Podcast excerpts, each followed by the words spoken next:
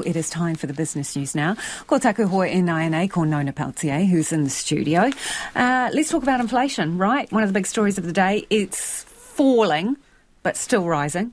yeah, and economists don't think it's going to lead uh, to a cut in the official cash rate anytime soon. No, well, it's mixed. Some people think that uh, there will be a drop in uh, the Reserve Bank might ease up on the official cash rate, but others are saying, I don't know, I don't think so.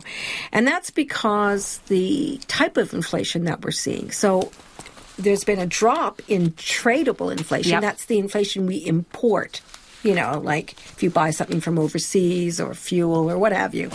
But it's the non tradable that's uh, telling a different story. So, so, domestic goodies.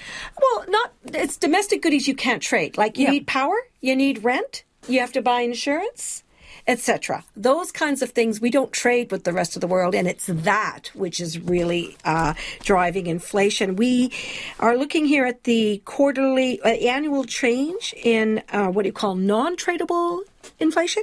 5%, which is bang on what the Reserve Bank has been forecasting yeah, people are saying, oh, but it's better than the Reserve Bank forecast because it's only 4.7. Well, yeah, that's because you're taking into account the tradable sector, which really isn't the big concern for the Reserve Bank. It's the non tradable and that's still quite high. And that's why people are feeling the pinch because it's those costs that we can't get rid of that is costing us lots of money. yeah, if you want to turn the lights on or live in a warm house, yeah, those pay. kinds of things. Yes, exactly. And uh, you know, and it's it's all sorts of things like school fees and well, you name it, all sorts of things. Your council rates, uh, the interest rates. Now, those not counted in here, but that interest rates are uh, not included in these figures, and that's certainly been hitting household budgets quite hard. So, yeah, people are feeling the pinch. Inflation is still high.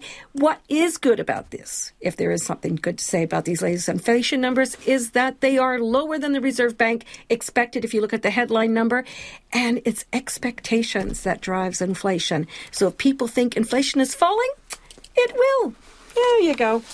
Uh, do it yourself investors, they're becoming more savvy and confident. What's happening? It is all, all the people on these apps, is it? Yeah, yeah, you know, uh, so Sharesies, one of the bigger ones, uh, collects data on, figures out how people are reacting to different um, scenarios, what they're doing with their money. Well, it turns out that they are withdrawing about, say, a dollar for every two dollars they're depositing to invest which is a very positive sign. So people are saving or investing for their long-term future. One of the reasons why is they love the the the rally we've seen recently in Wall Street, which is uh, seeing the market rise. Today, for example, we went up nearly half a percent. That was a 54 point gain to 11,857. That's our NZX Top 50 index. Definitely the movement, the idea that interest rates might fall, that idea that maybe inflation is under control is helping the equities market. The currency, less so. The New Zealand dollar little changed at 60.9 US cents. And we're not expecting to have much change there until the U.S. Federal Reserve starts easing up on interest rates. And remembering that the U.S. seems to be ahead of New Zealand when it comes to managing inflation. So, 92.8 Australian, 48 British pence. That's all for me today. Thank you, Nona. Nona Pelletier with Business News there. Ka.